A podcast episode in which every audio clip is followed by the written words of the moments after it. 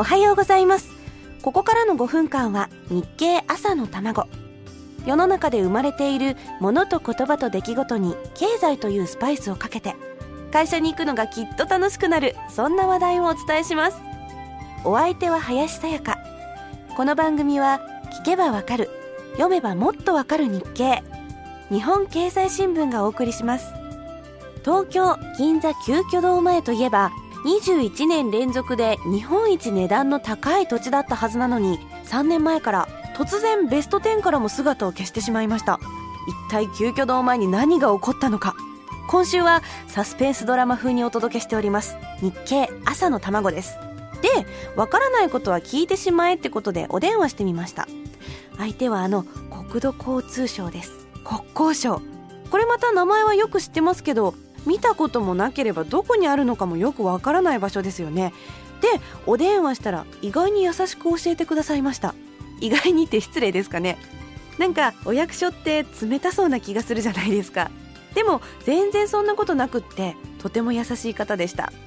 でいろいろと説明していただいたんですがとても今全部は言えないのでかいつまんでお話をいたしますと土地取引の目安となる場所として国交省の方で標準値というのを定めているんです。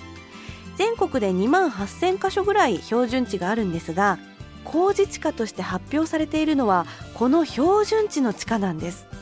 標準になるにはいくつかの条件があって本当に標準値が今の場所でいいかどうかを毎年チェックしてふさわしくないと判断すると標準値の場所を変えるんです。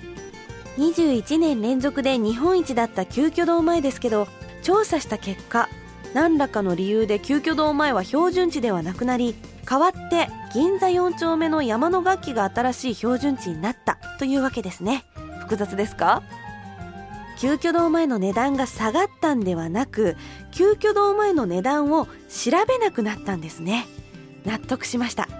それにしても日本全体とはいえ2万8000箇所。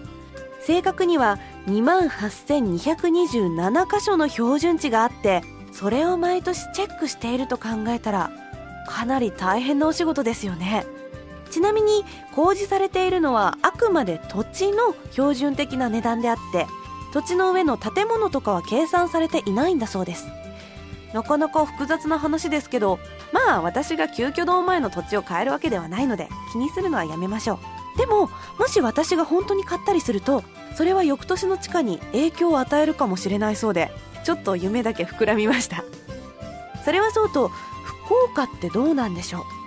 続きは明日のこの時間です。